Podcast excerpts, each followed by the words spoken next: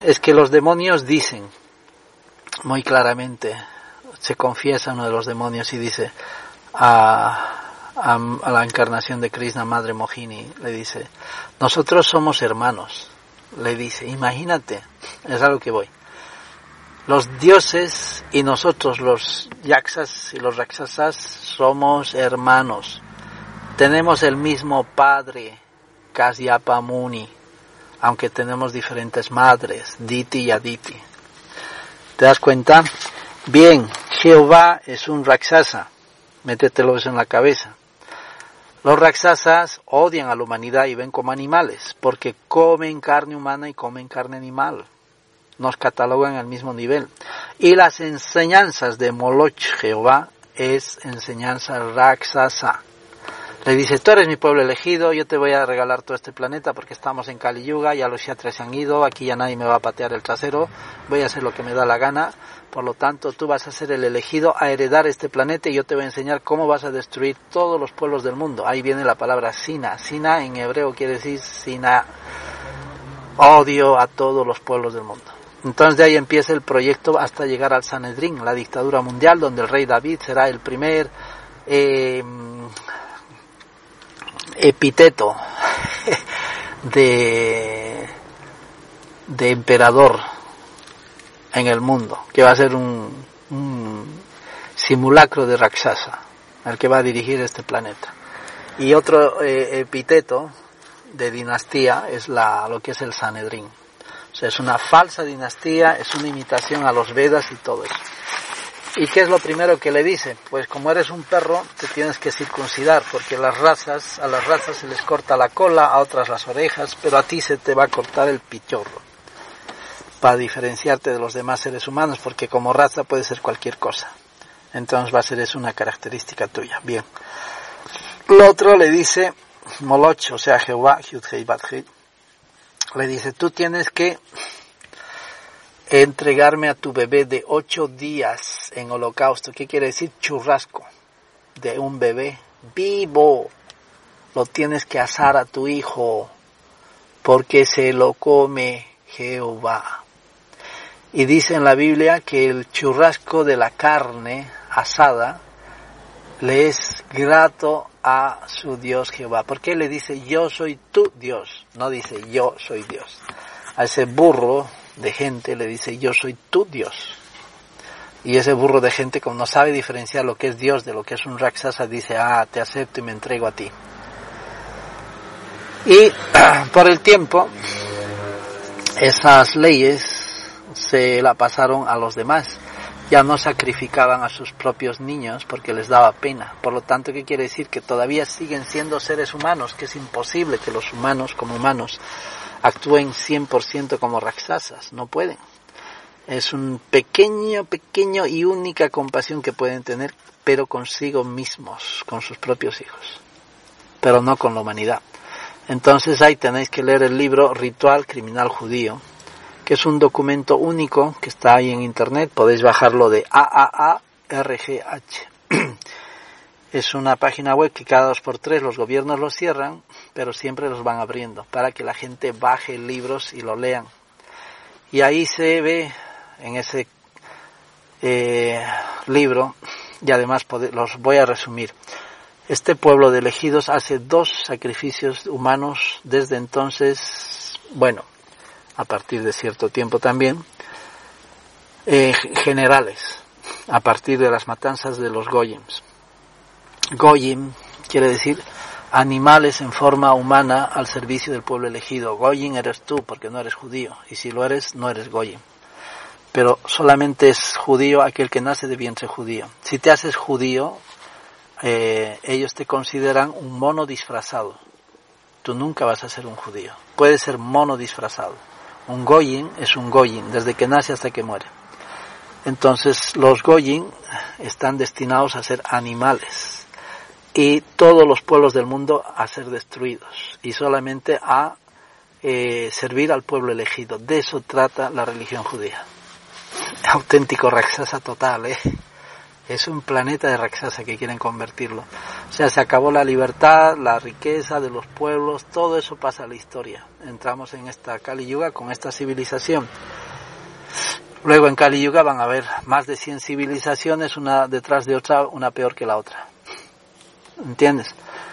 Calcula unos 3.000 años por civilización, más o menos, hasta que llegue el final de la era de Kali. Algunos durarán más, otros durarán menos. ¿Mm? Pero después de esta o un poco más, un poco más adelante ya ni la palabra Dios va a existir. Nada de los Vedas y tampoco va a ser necesario las religiones de ningún tipo. Pues ya la mentalidad después de, imagínate, 100.000 años de Kali Yuga, ¿qué necesidad vas a tener de hablar nada de Dios si aquí todos van a ser rakshasas? Ateos completamente demonios y lo peor de lo peor. Entonces, estos, eh, este Rakshasa enseña su irreligión, enseña eso. Y eso es lo que se ha instaurado en este mundo. Y para entender todo eso ya es otra escuela, tienes que entrar en, el, en la historia y ver y leer todos sus libros, son completamente demoníacos, adornados con cosas bonitas como unas flores para que la pestilencia no huela tanto a muerte, de ignorancia, y tenga un poco de olor de sabiduría. Pero esa sabiduría que ellos ponen esas flores viene de los Vedas. Pero no hay que mezclarlos, no hay que mezclar eso. Y cuando ves falsos gurus que están diciendo Vaisnavismo y cristianismo es lo mismo, esos son demonios, son invitados del demonio para destrozar lo que queda del Vaisnavismo. Entonces hacen que esos ignorantes, que van de discípulos de estos otros ignorantes, eh, canten los, los, las cosas en castellano y no en sánscrito, porque son degradadores, son apashidantas, degradadores del siddhanta, y los convierten en cristianos, es decir, en seres completamente irreligiosos. Ojo, no tienes que ser fanático y decir, ah, es que todos los cristianos son irreligiosos, eso es falso. Hay mucha gente piadosa, hay muchas ONGs católicas cristianas que se dedican a hacer obras buenas. Y no estamos hablando de gente del Karma Kanda, estamos hablando de la sapo, sabiduría religiosa y de la cultura védica, que eso nada tiene que ver con los hombres piadosos, que donde sea que estén, hombres piadosos serán, bajo la bandera que estén, nacionalidad o religión o religión que estén, serán lo que son karma karmakandis, es decir, hombres piadosos. Pero eso no tiene que eh, mezclarlo. Y lo que tienes que es ir al grano de lo que te estoy hablando. Que hay apasidantas disfrazados de swamis, de gurus. Y donde tú veas una iglesia de Hare Krishna y han metido ahí a Jesucristo, olvídate, ahí hay demonios. Por lo tanto, tienes que escaparte de ese lugar. Y no tienes que ser tonto vas a ver que incluso esos sinvergüenzas gurus meten sus propias murtis. Las murtis se ponen cuando están muertos, las almas que han abandonado el cuerpo. Y estos, como son muertos en vida y son ignorantes, se adoran a sí mismos y hacen que se adoren a sí mismos sus discípulos con sus murtis al lado. Imagínate qué barbaridad. Característica del maestro espiritual y del discípulo. Uno, es un devoto puro de Krishna. Pertenece a la sucesión discipular autorizada. 2. 3. Enseña lo que explican las escrituras reveladas y no dicen trolerías, como ya he dicho. 4. Es un acharya. Acharya significa el que enseña con el ejemplo. Eh, ustedes habéis, vosotros habéis visto qué ejemplo te puede dar alguien que anda metiendo el dedo en la vagina de sus discípulos, como es el caso de Paramat Eso no es ningún ejemplo. Después, seis, acaba con las dudas de sus discípulos. Yo, por ejemplo, me encontré con un de estos jefazos de ISCON, ahí en Portugal, y le hice una pregunta sencilla y, no y, dijo al que traducía que era el Parangai Chit, que es un homosexual, un guru homosexual, imagínate. Por eso el templo de Lisboa no es un templo. Ese lugar huele a caca de macho y esas ceremonias que hacen son unas ceremonias gay. ¿Cuándo se ha visto eso, tíos? Y cuando estás danzando y bailando van y te tocan el culo en medio del kirtan ante las deidades, supuestas deidades, ahí no hay deidades, tío, un lugar tan ofensivo como ese, donde tú cantas y bailas y te meten el culo bailando, ¿qué es eso? A mí me ha pasado. A mí me ha pasado eso. He tenido que salirme de ahí y dejar, porque me, recién me di cuenta. Eso era un club de maricones. Entonces, le pregunté a ese, ¿cómo se llaman estos que son los jefazos? Eh, de ISCON, no me acuerdo, que estaba ahí controlando y por eso ese día había un gran y opulento prashadam. Uh, Ricky Vic, ¿cómo se llama? Ya no me acuerdo. Y le pregunté y no sabía responder. Le dijo al mariquita, le dijo, es que esta respuesta no me, es que esta pregunta no me lo sé. Lo dijo así. y el otro lo tradujo de forma automática. Eso no debería haberlo traducido. Lo dijo de forma automática. Es que esta respuesta no me lo sé. No era para traducirlo, era para que él lo escuchara nada más y callarse la boca y decir otra cosa para disimular. Entonces, esos no son, no son gurus, ni son sanyasis, ni son nada, tíos. Además, ese señor que estuvo allí estaba tomando prashadam vestido de karmi. Y cuando salió a dar la clase, se disfrazó de Hare Krishna. ¿Qué payasada es eso, tío? Eso es una payasada. ¿Ustedes han visto así la prapa que haga eso? No, no. Al menos los que van de gurus y de sanyasis no tienen que cambiarse la ropa. Eso es seguir la fidelidad, tíos. Más para nosotros que somos occidentales. Siete, el representante de Krishna. Eso es lo más importante cuando son gurus de verdad. Cuando no son gurus, son representantes del perro, del gato, del cerdo, como es el caso de Paramatpeiti. Ese representa a un cerdo. Y no es ninguna ofensa. Hay que ser cerdo para meter el dedo en la vagina de su discípula. Un cerdo solamente hace eso, un discípulo, un guru no hace eso. ¿Cómo se te ocurre untar tus dedos de excremento? Además de eso, que es una cochinada, ¿cómo se te ocurre faltarle el respeto a tu propia hija? ¿Entiendes? Eso solamente ocurre cuando tú eres un reprimido sexual, te conviertes en un antisocial, en la cosa más peligrosa que hay. Y eso te puede ocurrir una vez en la vida cuando eres joven, idiota y estúpido pero más no. Ya tienes que superarlo. Y si a lo largo de la vida no lo superas, no luchas, primero por conquistarte, una vez te has conquistado, ya eso es fácil, ya nada de eso te va a atormentar, porque ni eres reprimido sexual, ni eres esclavo sexual, ni estás condicionado a la sexualidad. Por lo tanto, eres libre en ese aspecto, ¿entiendes? Y eso te lo digo con práctica mía también tienes que controlar la gula. La gula, por ejemplo, es algo que no, no me cuesta a mí. Yo, por ejemplo, como demasiado y llevo ese problema años y quiero llegar a controlar. Quiero comer solo lo necesario para vivir. Y me cuesta, os juro que me, cuesta. Pero lo voy a conseguir antes de morir, si Krishna quiere y si mi voluntad cada vez se incrementa más. Bueno, ya hemos hablado de eso. Aquí dice en, sánscrito, Tad vidi pranipatena pariprasena sevaya yanti te ajnanan ajnaninas tattava darsinaha. Tan solo trata de aprender la verdad acudiendo a un maestro espiritual. Hazle preguntas de un modo sumiso y préstale servicio. Las almas autorrealizadas pueden impartirte conocimiento porque han visto la verdad. Pero un asno, un burro no ve la verdad, por lo tanto tienes que saber cuando escuchas estas cosas sagradas, no decir, ah, este burro representa este mantra. No, por favor, no seas ofensivo. Este cerdo o este asno representan este asno. No, por favor, no seas ofensivo. Aunque ese asno repita esto como un loro, nada tiene que ver, nada entiende y es completamente ajeno a esto. ¿Entiendes? Dice aquí unos puntos y no explica qué es. Dice su misión. El discípulo debe demostrar su misión. Pregunta. Una de las características esenciales de un estudiante sincero es que el ansioso de recibir el conocimiento trascendental, eso lo demuestras haciendo preguntas inteligentes al maestro espiritual. Depende de qué eh, payaso, ¿no?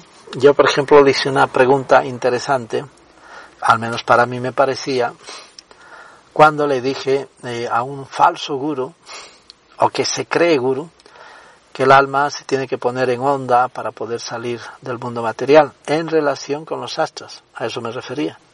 Y el tipo se hizo la burla de mi pregunta delante de sus falsos discípulos, tan ignorantes como él, que se cagaron de risa en mi pregunta. Todos riéndose.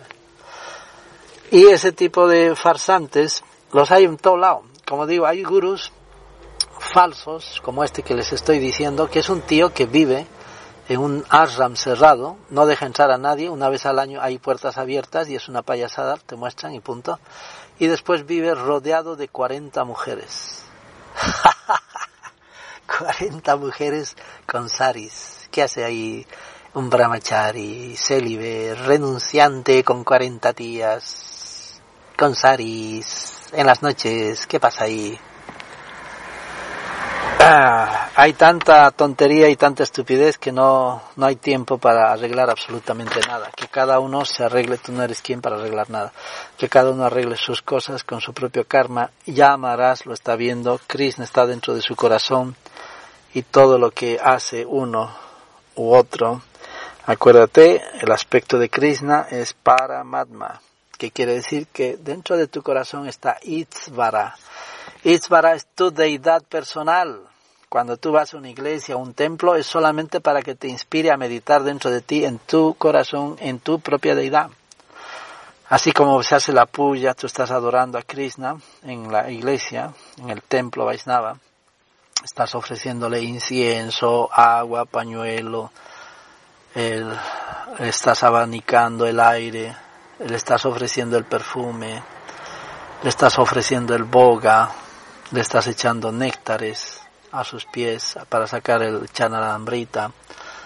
Toda esa ceremonia hazlo dentro de tu corazón pensando y meditando en ver. Tienes que imaginarte a la deidad que tú ves en la iglesia, pero dentro de tu corazón y le tienes que ofrecer.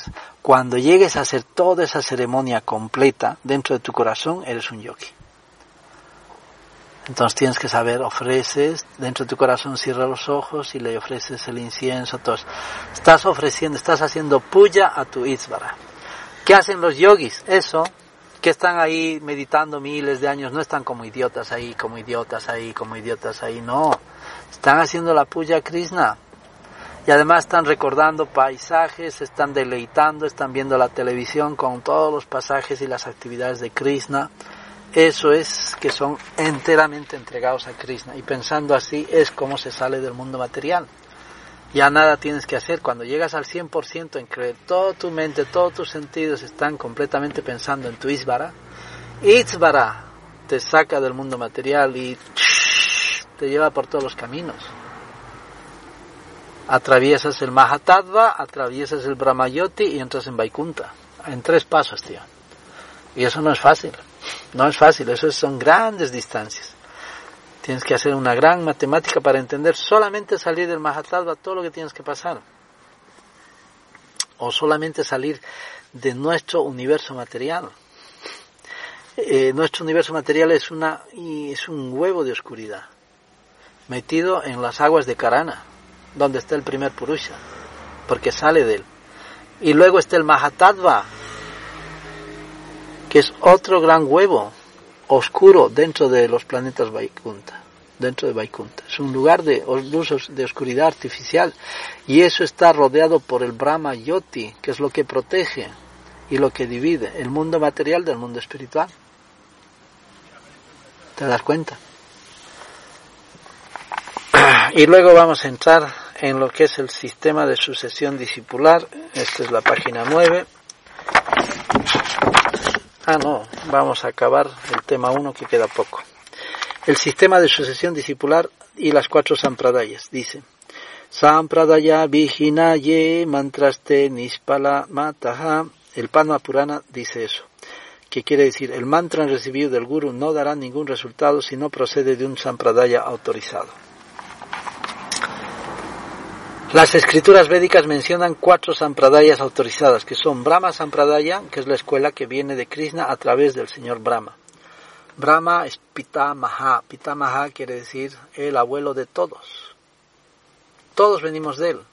Primero de él vienen los primeros Prayapatis. ¿Vale? Los primeros hijos de Brahma, primero vienen sus diez hijos de Brahma, luego vienen los Prayapatis, entre los cuales también están los hijos de Brahma, como Daksha, por ejemplo, que es el experto, el del pulgar, ya que sale del pulgar de Brahma. Todos, ¿no? Y después vienen ya los Manus, y los Manus son los padres de la humanidad.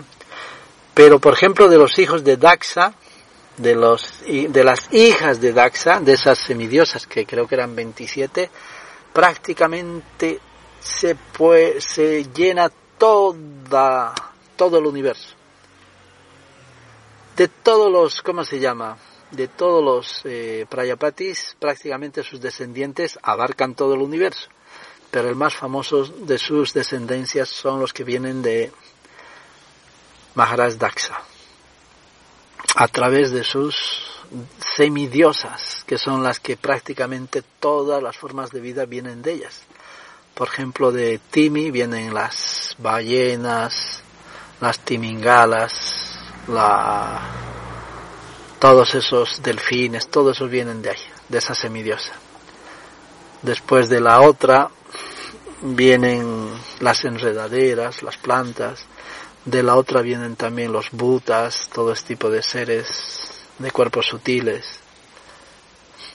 ¿Entiendes? Y hay así un montón, un montón. De una de sus hijas ya vienen los, la Diti, la Diti, ¿no? Esas son otras. En fin, tienes ahí un montón. Ese es el Brahma Sampradaya, que venimos de Brahma y nosotros, siguiendo a Sila Prabhupada, venimos desde el Sampradaya de Prabhupada. Lakshmi Sampradaya es la línea discipular que viene de la diosa de la fortuna, Lakshmi Devi. Es la consorte de el Señor Krishna. ¿Vale? Por eso vas a ver que muchos eh, eh, hindús tienen siempre a Lakshmi y a Lakshmi siempre tienes que tenerla en tu corazón porque sin la misericordia de Lakshmi tampoco puedes servir a Krishna y tampoco puedes llegar a Krishna. Así que siempre tienes que pedir misericordia de Lakshmi. Tres, Rudra Sampradaya es la línea del señor Shiva. Es el representante más poderoso que tiene Krishna en el mundo material. Uno de los más poderosos. Y después los Kumara Sampradaya, a través de los cuatro Kumaras. Estos prácticamente son los primeros gurus, aparte de Brahma, en aparecer en este mundo material. Y después viene Diksha, Siksa y Bhartama Pradarsaka Guru. El Diksha Guru es el maestro espiritual iniciador por lo general y aunque no siempre es así, es el maestro que predomina en la vida del discípulo. Un discípulo solo puede tener un maestro iniciador. Es el que te inicia, el primero que te inicia al movimiento Hare Krishna. Siksa Guru es el maestro espiritual instructor. Sin ser el guru iniciador, instruye al discípulo e ilumina. Por ejemplo, para mí, personalmente, Sila Prabhupada es mi guru. A través de una iniciación que se hace en nombre de él. Aunque estos farsantes que vinieron después de Prabhupada lo hacían en nombre de ellos, pero eso es falso. El deseo de Prabhupada es solamente un guru que es él. Por lo tanto, sus seguidores tienen que hacer las iniciaciones en nombre del guru, iniciador que es Prabhupada. Y Siksa Guru ya serían pues los instructores, como es Puri Maharaj, que yo soy discípulo de él personalmente, aunque me lo estaba traduciendo un devoto en Logroño, se lo pedí y me dijo que sí. Desde entonces me considero discípulo de él. Y prácticamente considero Sisa Guru también a Siddhara Maharaj, a Narayan Maharaj, uh, Narayan Maharaj es increíble, y a todos, todos los que están en el Sampradaya y son gente auténtica y fidedigna, todos son mis Siksa Gurus. ¿Por qué? Porque son mis instructores, yo aprendo de ellos. Obviamente de Prabhupada y de todos ellos. Y luego está el Bhartama Pradarsaka Guru es la persona que nos muestra por primera vez la senda de la conciencia de Krishna, aunque no tenga una posición oficial como guru. Bueno, también eh, por esa razón, el escribir su famoso Krishna Kartamrita Vilma Malanga Takura incluye el nombre de Chintamani en el verso en que ofrece reverencias a sus maestros espirituales. La iniciación espiritual, el néctar de la devoción, es un estudio resumido del Bhakti Rasamrita Sindhu de Srila Rupa Goswami. Srila Prabhupada explica que recibió la iniciación de un maestro espiritual autorizado. Es uno de los principios fundamentales del Bhakti Yoga.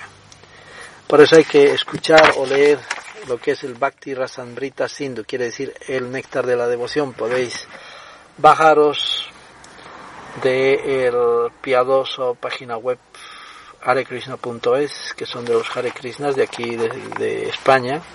Ahí tenéis para bajaros gratis y leedlo, por favor. Eh, por medio de las instrucciones a través de la iniciación, el maestro espiritual planta en el corazón del discípulo la semilla del Bhakti Yoga, que es el amor por Krishna. Y si Chaitanya Mahaprabhu compara el desarrollo del Bhakti a una enredadera que crece poco a poco hasta llegar a los pies del loto de Krishna. Eso es lo que tenemos que hacer. Ir creciendo dentro de nosotros mismos y seguir el ejemplo de las grandes almas que son Vaisnavas de verdad y nunca dejarse estafar por estos rufianes que se disfrazan de aquello que no son y que prácticamente son completamente ajenos a lo que es la conciencia de Krishna, pero viven de ese cuento. Nosotros no tenemos que ser los lacayos de ese engaño. Pensando en Krishna, voy a apagar esta pequeña grabación, espero haberles ayudado en algo. Om Namo Bhagavate Vasudevaya Hare Krishna. Examinar las cámaras de gas. Muy buenas tardes. Hoy es 25 de diciembre del año 2019. Feliz Navidad. Pues vamos a seguir leyendo el este librito leyendo y analizando. Acuérdense, esta es una lectura leída para repasitar, para reca, otra vuelta a capacitarme una vez más, hacer una repasada de todas estas enseñanzas que es bueno, que es bueno este cuando ponerse la ITV devocional. Es la página 12, tema 2, acharyas anteriores de nuestra época. La palabra acharya literalmente significa el que enseña con el ejemplo. Acuérdense que no cualquiera se llama acharya, ese es un título dentro de los del Sampradaya, entonces no se puede llamar a cualquiera acharya. Y eso no lo puedes decir tú, ese es un acharya. O alguien autoproclamarse acharya, esos son el círculo vicioso de los sinvergüenzas. Y los devotos tienen que saber salir del círculo vicioso de los sinvergüenzas y saber tomar en seriedad dónde, cuándo y cómo se toman estas cosas, porque esto es una cosa seria. los payasos lo usan como les da la gana, sin vergüenzas, ladrones, disfrazados, explotadores, violadores, incluso criminales y sicarios van disfrazados de devotos.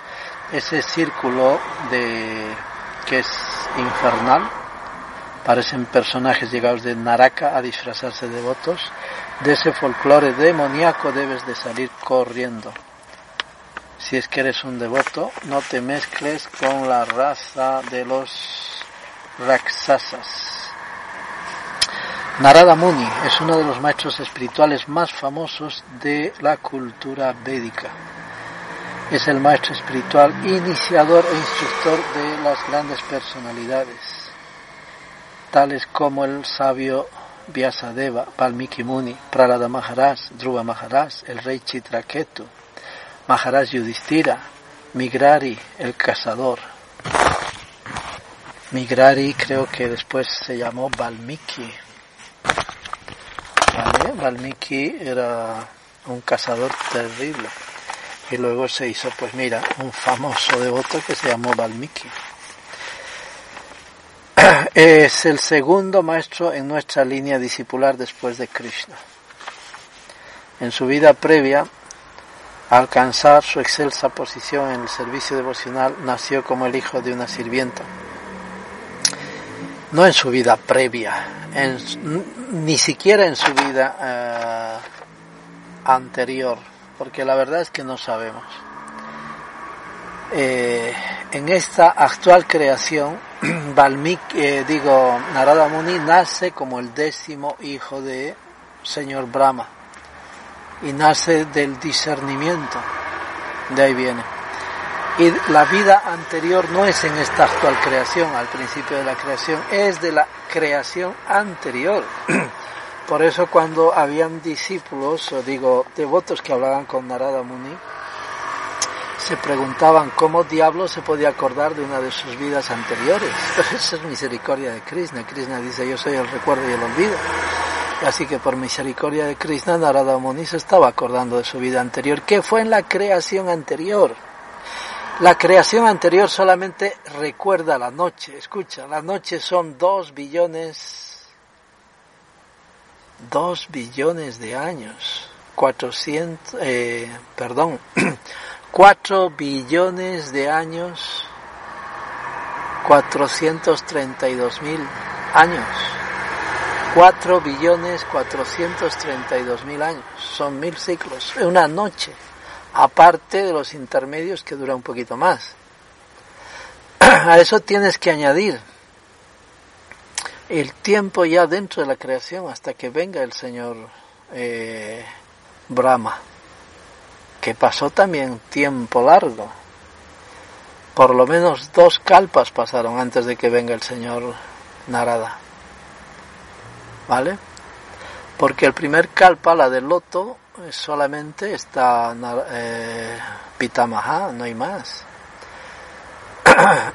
y el segundo kalpa ya, yo creo que es a partir del segundo kalpa que empieza ya la creación donde entramos ya entidades vivientes. Te estoy hablando del día 1 del año 1, ¿entiendes? día 1 del año 1 de la vida de Brahma.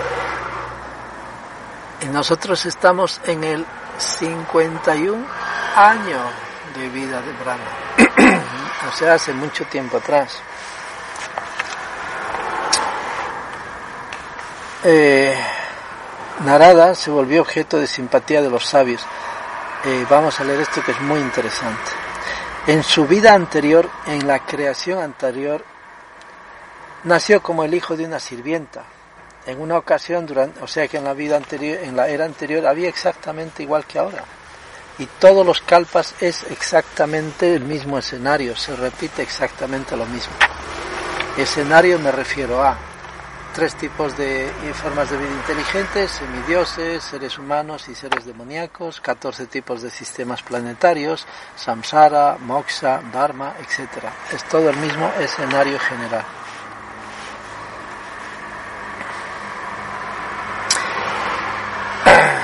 Entonces en esa vida anterior, cuando él era el hijo de una sirvienta, eh, una vez llegaron a su casa, donde la madre era eh, sirviente pues de alguna persona que era algún sabio. Y en esa época llegaron pues unas, unos sabios a esa casa y la sirvienta pues se dedicaba a servir a esos sabios. Y en esa época era época de lluvia entonces posiblemente sea también este sistema planetario y sea este mismo planeta donde estuvo Narada Muni. O en planetas similares dentro de Bur, Bur Loka. Loka en sánscrito KH quiere decir Loka significa sistema planetario. Y Bur es el sistema planetario de seres humanos no inteligentes. Entonces puede ser en esta isla o las otras paralelas que hay a nuestro alrededor no somos únicas islas eh, no celestiales, hay en cantidad, no sabemos cuántos, pero tiene que haber algún lugar en los Vedas que haya esa información. Entonces, Narada Muni tenía cinco años. Los devotos se ocupaban todos los días en cantar y escuchar sobre Krishna. El niño les escuchaba y les servía, incluso con permiso de ellos, tomó remanentes de sus alimentos. Ya, ay, qué milagro. De ese modo Narada se volvió un objeto de simpatía de los sabios y recibió instrucciones de ellos. A pesar de ser un niño, después de la partida de los sabios, la madre de Narada murió al ser mordida por una serpiente. Esto hizo que el niño Narada no le quedara ningún refugio material y se dedicó a practicar lo que había aprendido de los Vaisnavas. Narada Muni cuenta que en esa época iba caminando por diferentes lugares y llegaba a valles y encontraba fábricas y llegaba a montañas, a pueblos, pasaba ríos. Era todo como aquí, con pueblos originales, no como aquí de esta era de Kali Yuga, ¿no? Eran pues cuando habían los pueblos originales y él caminaba por todo lado. En esa época no existía la esclavitud moderna en la que estamos nosotros, ¿no? Donde todos son esclavos con pasaporte y viven enjaulados, ¿no? Como animales. En esa época pues habían pueblos originales como en las tres eras anteriores nosotros lo hemos tenido, pueblos originales. Pero en esta era actual en que estamos en Kali Yuga ya estamos enjaulados prácticamente desde hace 300 años atrás todos. Y esta desgracia empezó pues hace unos 500 años atrás a nivel planetario pero la, el plan este de enjaular a la gente no es más que son peldaños para llegar al Sanedrín de la dictadura mundial que se avecina, que es la, cuando vayan a imponer los elegidos eh, la dictadura mundial del rey David, que es un simulacro, una pantomima de imitación a los grandes emperadores de la cultura védica. Acuérdense que ellos se dedicaron desde hace siglos dentro de este plan maquiavélico de los protocolos de los sabios del demonio, a destruir todo lo que es literatura y bibliotecas Vaisnavas que había por todo el mundo, en todas las culturas y en todo el planeta, porque en todas partes se llamaban a los semidioses, en todas partes estaba el Varna Dharma, con diferentes idiomas, lo que tú quieras llamar, a los mismos dioses les llamaban como existían diferentes idiomas, pues habían diferentes nombres pero en general habían unos más civilizados, más avanzados y un poquito menos, pero todos sabían lo que era Dios y lo que era naturaleza divina. Y entonces llegaron estos raksasas, demonios, y se disfrazaron de religión y como idiotas cayó la humanidad, pero no como idiotas idiotas, porque no eran idiotas, sino por medio de la violencia de 30 siglos, matando, destruyendo los pueblos, y sometiendo a sus ignorancias. Y hoy en día esas ignorancias de irreligión y de demonismo están entronados como si fueran la religión del mundo. Entonces hay que ser bastante ignorante como para aceptar que Vaisnavismo y cristianismo es lo mismo. Eso solamente lo dice un asno cuando va disfrazado de guru. Un verdadero devoto, un discípulo es más diplomático, no dice semejante estupidez, pero tampoco no deja de ser diplomático y llevarse bien hasta con los demonios en de Kali. No solo por miedo a que son terroristas que dominan el mundo, sino también por ética Vaisnava, que son respetuosos. Así, eh, Narada Muni en esa época, cuando estaba caminando, pues un día llegó a sentarse y entonces meditó siguiendo las instrucciones, recordando las instrucciones de esos sabios. Y meditó en el Itzvara que lleva dentro del corazón. Ese es el método en que ustedes tienen que seguir. No es solo ir al templo, eso no sirve de nada si dentro de vuestros corazones no adoráis a Itzvara. A vuestra deidad personal, como todos los yogis. Hasta Arjuna decía eso. Tú eres el que está dentro del corazón de todas las entidades vivientes, le dijo a Krishna en el Bhagavad Gita antes de empezar la batalla de Kurukshetra, porque en el pasado era un conocimiento común, que todo el mundo sabía que dentro del corazón estaba Dios presente, como para más localizado, por lo tanto, el yogi es aquel que hace la unión de su mente en los pies del loto de su Isvara. Ese es yoga, unión con tu ser superior, que es Krishna, el origen de todo.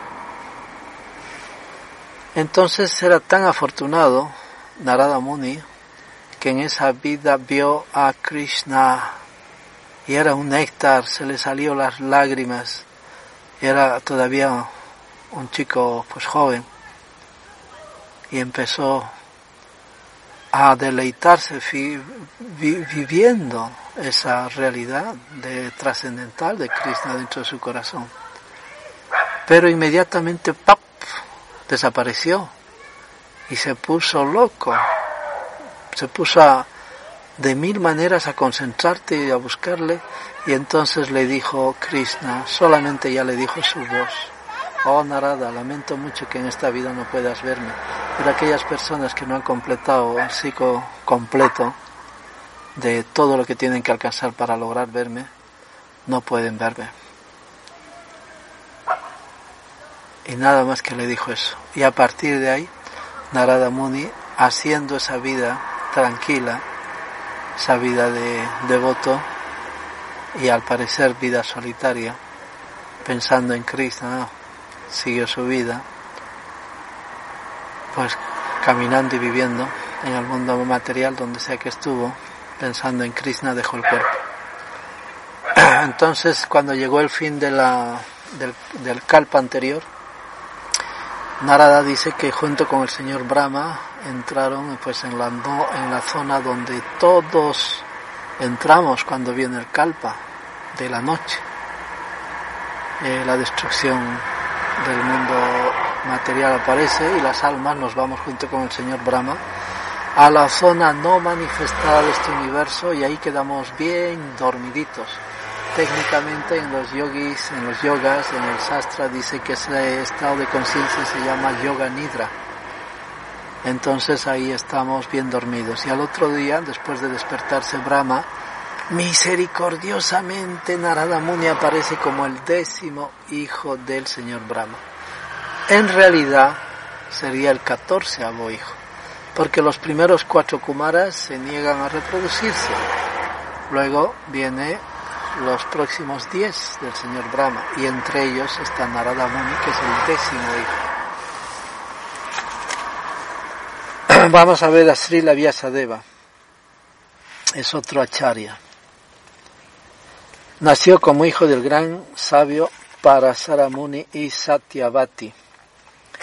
Es muy gracioso como nace Parasaramuni eh, y Satyavati. Parasaramuni ah, tenía que pasar el río. Él estaba estudiando los Vedas y sabía cuándo iba a venir la encarnación de Krishna en la forma de Vedavyas y entonces hizo sus cálculos astrológicos y sabía dónde iba a aparecer. y él quería ser el padre. Entonces sabía quién podía ser la madre. Entonces era una la hija de uno que andaba pasando el río con una barca. Eh, le dijo voy a pasar al otro lado y cuando estaba por la mitad del río, ella le, él le propuso tener una relación. Es algo completamente indecente, obvio que sí, pero no es algo indecente cuando se refiere a la encarnación de Dios que tiene que llegar. Y él es simplemente un instrumento. Y obviamente que ella tiene que saber eso, es una gran alma, porque no es cualquiera que va a ser la madre de una gran personalidad. Entonces eh, le dice, pero yo, si eso se hace de noche, no se hace de día, le dice, no te preocupes que esto se va a llenar de oscuridad y se llenó de niebla, de una niebla. Y en ese momento eh, de oscuridad pues concibió a Vyasadeva. Y chim pum pan, se acabó, no hubo más. Y entonces era nada más que un pequeño pasatiempo para recibir una encarnación magnífica que es la encarnación de Vedavyas. Y Vedavyas también tiene sus hijos de los cuales nacen los personajes principales que crean el Mahabharata, la historia antigua, la grande historia de nuestros antepasados. Que es bueno que lo leáis y dentro de esa gran historia está el Bhagavad Gita, que es el canto del Señor Krishna. Es la única literatura del mundo actual en que estamos nosotros y de la época donde Dios te da instrucciones a través de Sri Arjuna. No hay ninguna literatura así. No existe. Tú te puedes ir a cualquiera de las irreligiosas y vas a encontrar solo disparates.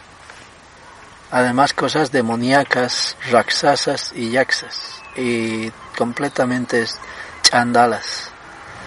Pero esas cosas no puedes comparar con la divinidad. Aunque esas cosas que son malditas de principio a fin se disfracen de religiosidad y lleven 30, 20 siglos o 15 siglos. No tiene nada que ver. Tú tienes que saber que esas cosas que se inventaron en Kali Yuga no tienen nada que ver con la naturaleza trascendental. Sripada Madhvacharya. Sripada Madhvacharya nació de Udupi, en Udupi, nació en Udupi, ciudad situada al sur de la India, a principios del siglo XII de la era cristiana. Es una falsa era, ¿eh?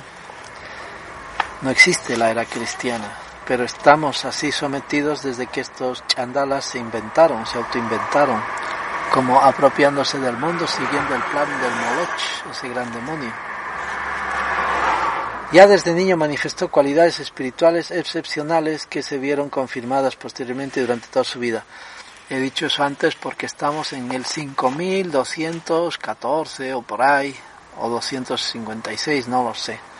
Pero estamos en el 5200 y pico de la era de Kali Yuga del 28 ciclo del actual Manu, que es el séptimo Manu, Vaisvasvata Manu. ¿Entiendes? Ya han pasado seis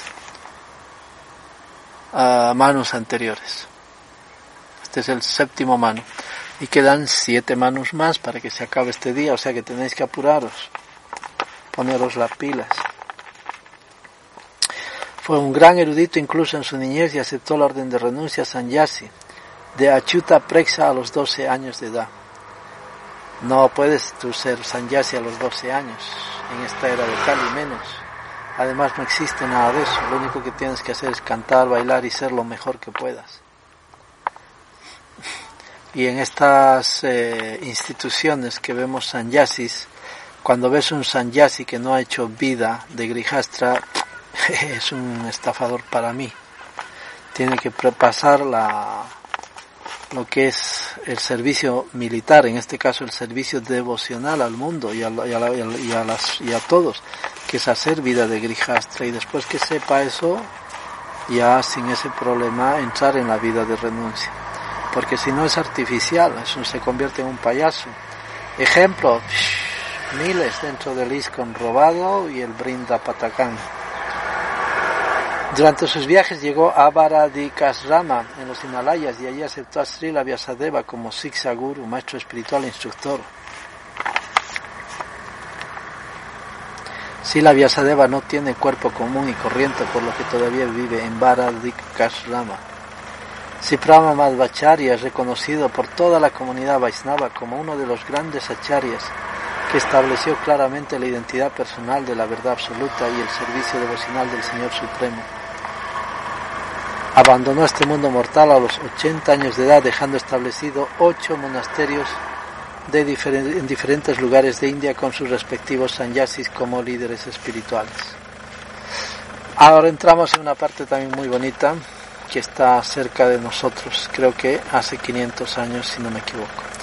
Son los seis Goswamis de Brindavana. Los seis Goswamis de Brindavana son figuras muy importantes de nuestra línea discipular, porque Siguiendo las instrucciones directas de Sri Chaitanya Mahaprabhu, escribieron muchos libros en los que recoge la esencia de la literatura védica, es decir, el proceso del servicio devocional a través del cual todos los seres humanos pueden despertar su amor puro por Dios. Ya hemos mencionado en el capítulo anterior como Sri Chaitanya Mahaprabhu es Krishna mismo que actúa haciendo el papel de un devoto. En el capítulo anterior, no, no, no, no, te has equivocado.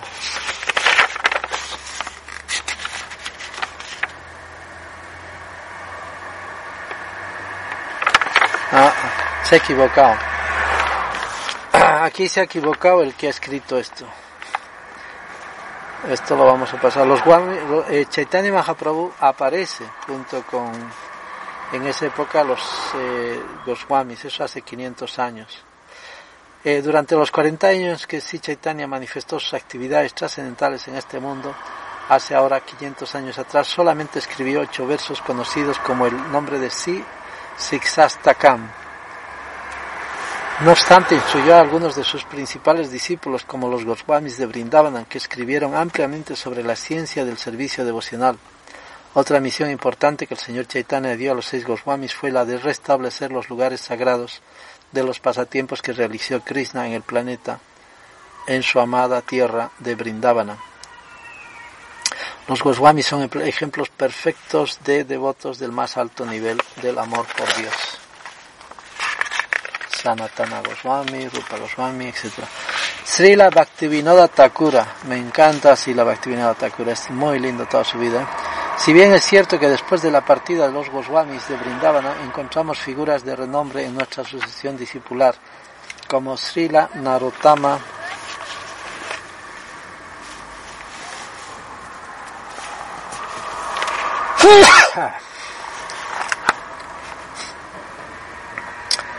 Dasa Takura, Srila Visvanata Chakrabrati Takura, Srila Baladeva Vidyabhushana o Srila Jagannath Das Babaji.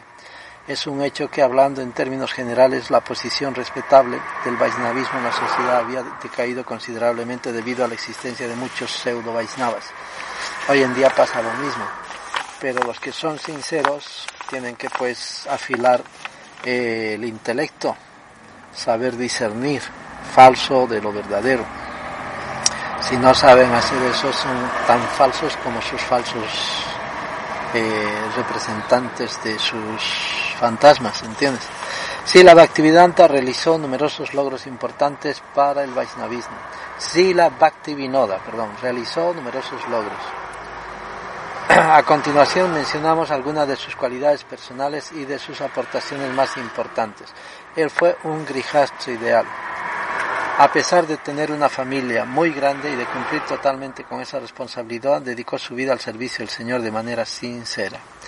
Dos, fue un escritor prolífero. Una de sus grandes contribuciones a la humanidad fue la gran cantidad de libros que escribió sobre el proceso de conciencia de Krishna. Creo que tiene como 80 libros, no me acuerdo, pero una vez leí algo así. Tres, pionero de la prédica mundial. Deseoso de que se cumpliera la profecía, que en cada pueblo y aldea del mundo se cantaría el Mahamantra Hare Krishna, Hare Krishna, Krishna Krishna, Hare Hare, Hare Rama, Hare Rama, Rama Rama, Hare Hare. Eh, Sila Prabhupada encontró un ejemplar del libro de Sal, Sila Bhaktivinoda, de Bhaktivinoda titulado Vida y Preceptos de Sichaitanya en una biblioteca pública en Montreal, en Canadá. ¿Qué les parece? Era un líder visionario que pudo adivinar lo que poco más o menos hace 50 años después ocurriría. 4. Descubrió el lugar del nacimiento de Sichaitanya. Debido al paso del tiempo y a las inundaciones que se habían producido a orillas del Ganges y el subsecuente cambio de curso del río, la situación de geografía exacta del lugar del nacimiento de Sichaitanya Mahaprabhu no estaba claro. Algunas personas decían que estaba situado en la moderna ciudad de Navadvip, pero después de consultar con mapas antiguos y con personas ancianas de la zona, Sila Bhaktivinoda se dio cuenta que Navadvip era una ciudad que no tenía más de 100 años. Después de estudiar a fondo el tema, descubrió que el Yoga Pita, o el lugar del nacimiento de Sri Chaitanya, el hallazgo fue confirmado con una visión que tuvo desde su casa en una luz deslumbrante en el lugar y finalmente por su macho espiritual Sila Jagannatha Dasa Babaji, que a pesar de que tenía 120 años de edad y que era prácticamente inválido, cuando le llevaron al lugar empezó a bailar lleno de júbilo. Sila Bhaktivinoda Thakura reanudó donaciones personalmente yéndole puerta en puerta para la construcción del templo que actualmente se encuentra allí. Gracias a él millones de personas todos los años pueden visitar el santo lugar del nacimiento de Sri Chaitanya Mahaprabhu. Ese es Jagannath Puri. 5. Predicador extraordinario. Además de los anteriormente mencionados, Sila Bhaktivinoda organizó muchos grupos congregacionales que se reunían regularmente para cantar el santo nombre de Krishna y para escuchar las glorias del Señor. Decenas de miles de personas fueron inspiradas por el particular de este Nama Hata. Antes dice que había hablado de, de Chaitanya Mahaprabhu. Ese es un capítulo que debería haber entre el 1 y el 2, que se lo saltaron los que han hecho este compendio. Metieron la pata allí. Ahora, Sila Gaura Kishora Dasa Babaji. Existen dos tipos de devotos. El Goshti Anandi, que es el devoto que predica las glorias de Krishna, y el Brayanandi, que es el devoto que normalmente no predica. Brayananandi. Gosti Anandi y Brayananandi. Los dos me gustan. Sino que se ocupa ininterrumpidamente en adorar al Señor cantando sus glorias. Aunque normalmente los, dos son increíbles. Cualquiera de los dos me gustaría ser a mí aunque normalmente los acharyas en nuestra línea eh, discipular han mostrado principalmente la senda de la prédica, también existen ejemplos de auténticos Vajananandis como Sila Gaura Kisora Dasa Babaji. Jai Gaura Kisora Ki Jai. Ojalá pudiéramos ser como tú, nuestro amado Guru. Siksha Guru. Nacido a principios del siglo XIX, estuvo casado durante 29 años hasta que su esposa murió. Después de esta tomó iniciación de Babaji de Sila Bhagavata Dasa Babaji, el discípulo de Sila Jagannath Dasa Babaji. Seguidamente Sila Gaura Kishora fue a Brindavana caminando de pueblo en pueblo. Nunca se esforzó ni siquiera por una pizca de complacencia de los sentidos. Se dice que era una encarnación de la renuncia de Sila Raghunatha Dasa Goswami.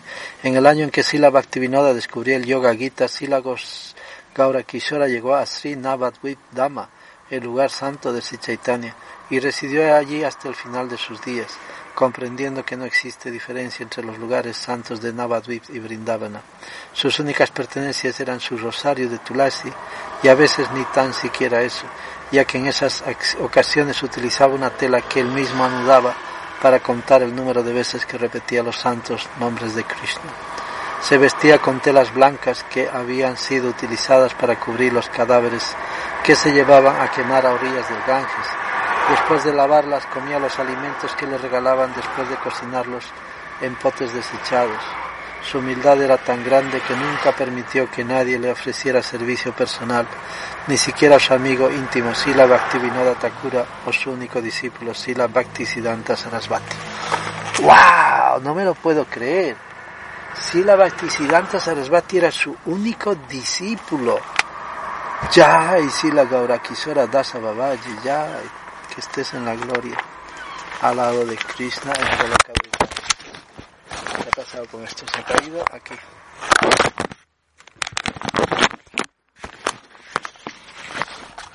Bueno, esta grabadora se está cayendo. Vamos a sujetarla y ya está, ahí no te caes.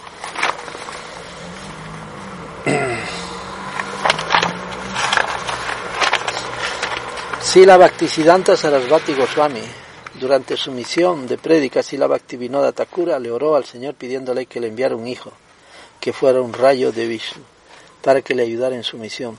El Señor escuchó las oraciones de su devoto y le envió como hijo a Bimala Prashada, que sería conocido posteriormente como Sila Bhaktisiddhanta Sarasvati Goswami Prabhupada. Desde el principio de su vida se manifestaron síntomas que indicaban que el bebé no era niño común y corrientemente nació con el cordón umbilical cruzándole el pecho igual que el cordón sagrado que llevan los brahmanas. Lo cual eh, hay casos de niños ¿no? que nacen así, yo me acuerdo de eso.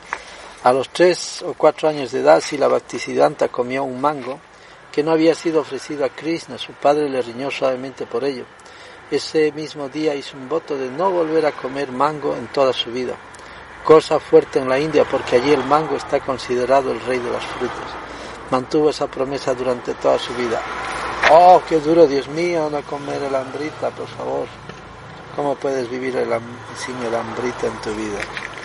Cuando el mango es lo, lo, más rico que hay. El mango original está arriba. Estos mangos que nosotros tenemos son pequeñas copias del maravilloso mango que está en una de las cuatro grandes montañas de, que rodean el monte Sumeru al señor de alrededor del Brahmapuri, ¿no? que el Brahmapuri es la ciudad que está encima del Sumeru, ¿no? Del monte Sumeru. Y ese gran árbol se llama Jambu. ¿Eh? Aseguro que todos vosotros ya habéis estado allí, habéis estado en sus ríos de néctar, que es fabuloso. Y esos mangos son del tamaño de un elefante. Como te caiga en la cabeza te vas a enterar. Bueno, Sila Bhaktisiddhanta Sarasvati Goswami, estamos. A los tres o cuatro años de edad comió un mango y a raíz de eso hizo la promesa. No, yo no puedo comerlo porque soy un ofensor.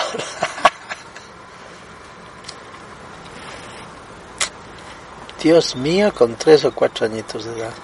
A los siete años de edad conoció todo el Bhagavad Gita de memoria y podía explicar sus versos con claridad. Qué misericordia, ¿no? Imagínate esa edad ya decir los 800 versos. Yo lo único que sé es Evam Param Para Praptan Iman Sayo Vidu Sakalene Mahata Nastam Parantapa. Antes había tres más y ya está, no sé más, porque soy un caído. Y me acuerdo que en esa época, eh, hace, en los años 80 había competencias de memoria y había muchos que iban de grandes eruditos y realmente era increíble porque se sabían un montón de mantras, 60, 80 mantras. Pero una vez había uno que se llamaba Matías y el campeón se puso con él y él sabía el doble o el triple que el campeón, pero este nunca no quiso ni, iniciarse. Es un poco triste la historia, pero quería recordar eso de Matías, que era un auténtico eh, máquina de saber, pero nunca lo demostró, nunca estuvo interesado en la institución. Él estaba ahí como como si estaría de paso, y es lo cual es una pena, porque podía haber hecho muchas cosas. Después de realizar esa proeza trascendental, el cual terminó de cumplir poco tiempo después de que su padre Bhaktivinoda Thakura y su maestro espiritual Sila Gaurikishora Das Babaji abandonaran el mundo, se dedicó de lleno a propagar el proceso de conciencia de Krishna por toda la India. ¿Qué hizo? Durante toda su vida fue célibe, es decir, fue un Naistika Brahmachari. Naistika Brahmachari es alguien que no pierde una gota de semen no pierdes una gota de semen. Hoy es 25. Miren, yo les voy a contar, esto es muy difícil. Yo llevo décadas tratando de llegar a ese nivel. Bueno, jamás voy a ser una estica brahmachari porque yo soy grijastra, etcétera. Pero después de grijastra he estado pues incluso décadas luchando por ser un brahmachari de verdad. Bueno, el 1 de enero del 2020 yo cumplo 5 años de no perder una gota. ¿Comprendes? Y eso no me fue fácil llegar a ese nivel. Es verdad, lo reconozco ahora. Pero una vez entras en ese nivel, no es ninguna cosa grandiosa, es simplemente algo natural. O sea, ni fu ni fa. Y es algo que ya no te cabe en la cabeza sacarte energía, una cosa cochina y blanca de tu cuerpo. O sea, ya esas cosas ya no están en tu cabeza ya lo ves con así con desprecio. Claro que tienes que respetar porque a través de eso viene el samsara, pero este ya no está en tu cabeza, por lo tanto que me disculpen los demás, pero es verdad, se siente bastante asco de esas cochinadas. Incluso sientes asco pues de las cosas que, que ocurren en el mundo material, porque realmente estás en el mundo de la ilusión cuando estás enfrascado ahí. Y eso no te hace sentir de que eres un gran alma, que porque no pierdes energía ya eres un guru. No, no, no, no, no. Aquí va, tío. Te falta mogollón. Eso es simplemente una cosa que se puede llegar a hacer, que no es difícil, pero que hay que currárselo para llegar a ese nivel. Yo, por ejemplo, eh, la cuestión de la alimentación, estoy currándomelo ya décadas y estoy sufriendo mucho, porque quiero comer lo mínimo, y es qué difícil que es. Y soy un glotón de porquería, ¿entiendes? Entonces, eso, por ejemplo, me falta regular y quiero llegar a regularlo antes de dejar el cuerpo. Porque es algo más que me voy a llevar de este mundo, es una cualidad más que me puedo llevar de este mundo. Y de aquí tienes que llevar todo lo que puedas, porque es lo único que te vas a llevar en la maleta, lo que dentro de tu conciencia hayas logrado eh, controlar en tu cuerpo. Ese es tu poder místico.